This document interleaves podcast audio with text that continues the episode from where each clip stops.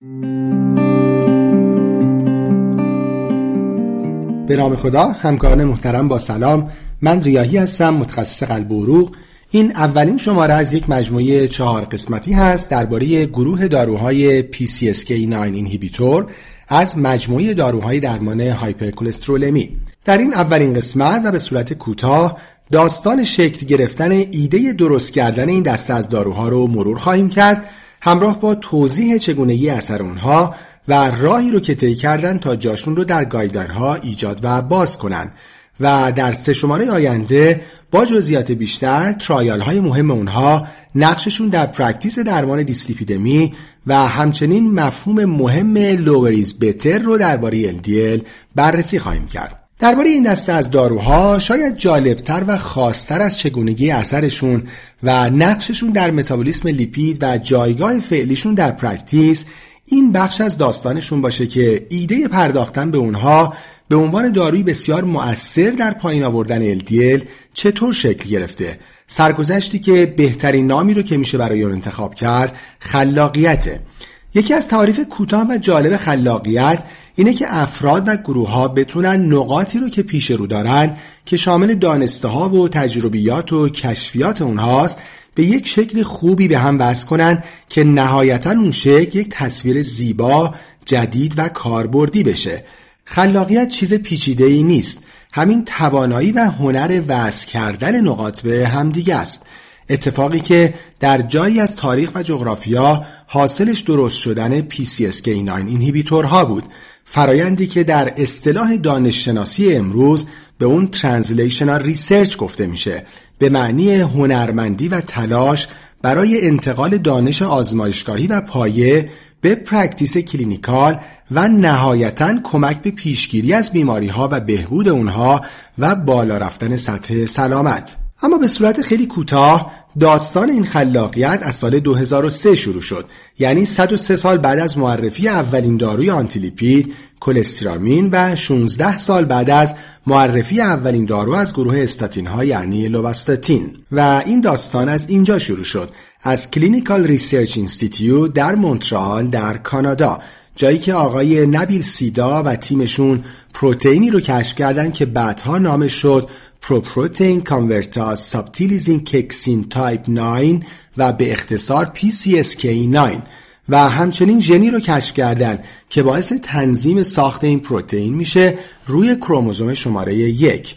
نقطه مهم دیگه این داستان خلاقیت هم در مرکز تحقیقات این بیمارستان شکل گرفت. در بیمارستان نکر در پاریس فرانسه. جایی که خانم کترین بویلو و همکارانشون گروهی از بیماران مبتلا به familial hypercholesterolemia رو follow کردن و متوجه شدن که اینها موتاسیونی روی کروموزوم شماره یک دارن ولی ژن مرتبط رو نمی‌تونستن مشخص کنن. و اولین دو نقطه‌ای که به هم وصل شدن این دو نقطه بودن و نهایتا باعث شد در همون سال 2003 این دو گروه با هم این مقاله مهم رو منتشر کنند و نشون بدن که دو موتاسیون مربوط به ژن PCSK9 روی کروموزوم شماره یک می‌تونه باعث افزایش این پروتئین و نهایتا ایجاد LDL خیلی بالا در گروهی از بیماران familial hypercholesterolemia بشه. یکی دیگه از نقاط مهم داستان این خلاقیت هم در این دانشگاه شکل گرفت. در University of Texas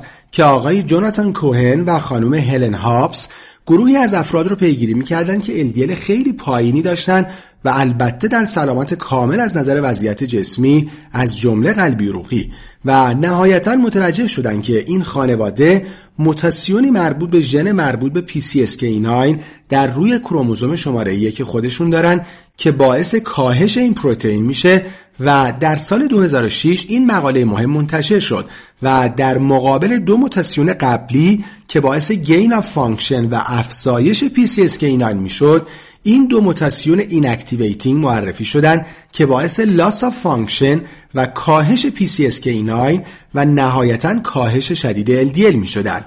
این نقاط در کنار هم انگیزه شد برای طراحی و انجام گروه بیشتری از مطالعات که نهایتا همه نقش PCSK9 رو در متابولیسم LDL تایید کردند و این ایده به وجود اومد که با مهار این پروتئین میشه LDL بالا رو بسیار پایین آورد و باعث پیشگیری از حوادث قلبی روغی شد. اما به صورت خلاصه ببینیم نقش این پروتئین و در نتیجه مهار کننده های این پروتئین در متابولیسم LDL به چه شکلی هست. این تصویر شماتیک یکی از سلول های کبد هست جایی که عمده متابولیسم LDL در اونجا انجام میشه. در شرایطی که پروتئین های PCSK9 نیستند یا غیر فعال هستند وقتی LDL های در گردش خون به رسپتورهایی در سطح سلول متصل میشن این مجموعه وارد سلول و اندوزوم شده و در اونجا پارتیکل LDL توسط لیزوزوم لیز میشه و رسپتور البته مجددا به سطح سلول برمیگرده برای اینکه LDL های بیشتری رو با خودش از جریان خون به داخل سلول بیاره. اما ببینیم که حضور پروتئین PCSK9 چه تغییری در این فرایند ایجاد می‌کنه. این پروتئین همونطور که گفته شد با تنظیم کروموزوم شماره یک ساخته میشه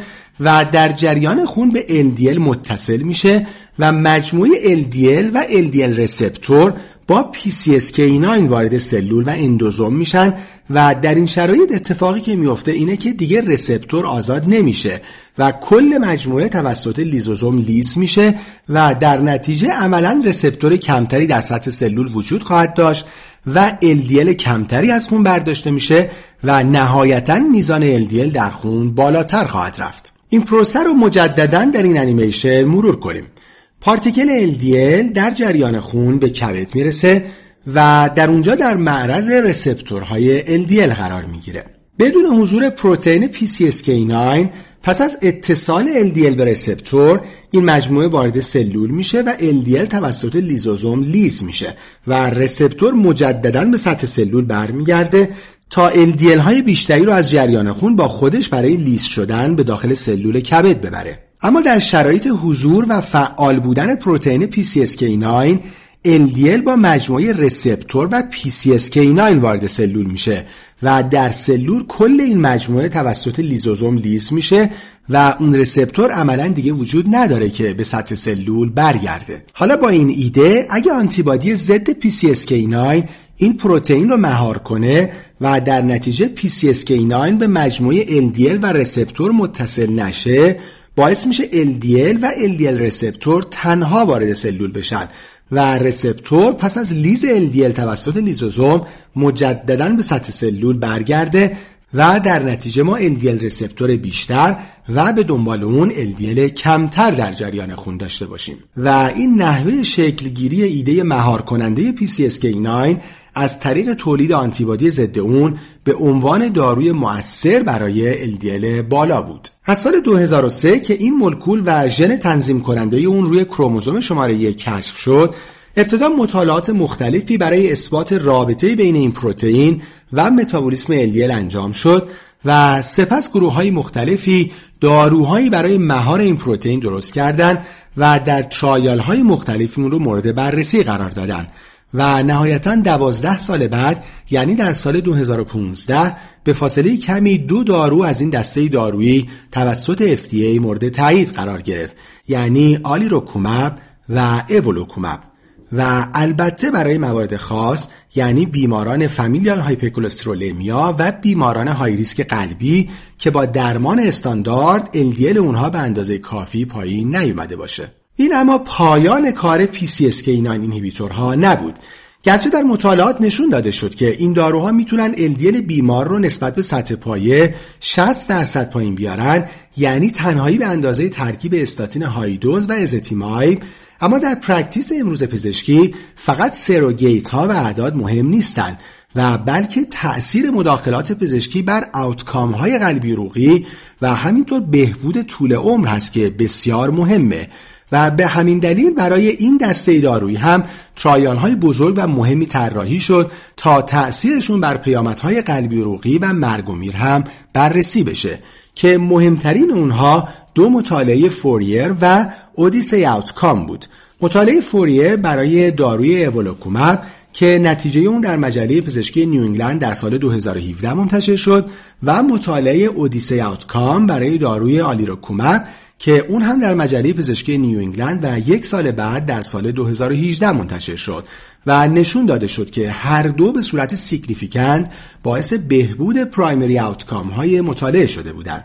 و این مجموعه از مطالعات نهایتا باعث شد که جایگاه این دسته از داروها در guideline ها بیشتر پررنگتر و محکمتر بشه. تا اونجایی که در آخرین guideline dyslipidemia مربوط به انجمن قلب اروپا که در سپتامبر 2019 در کنگره ESC در پاریس منتشر شد نام این دسته دارویی 41 بار در guideline دیده می‌شد و در recommendation ها هم سهمش دو کلاس یک و دو کلاس دوی B recommendation شد. در سه شماره بعدی این مجموعه trial های مهم این دسته دارویی همینطور جایگاهشون در guideline ها و practice و در نهایت مفهوم مهم lower is better درباره LDL با تفصیل بیشتر خدمتتون تقدیم خواهد شد. از توجهتون سپاسگزارم. خدا نگهدار.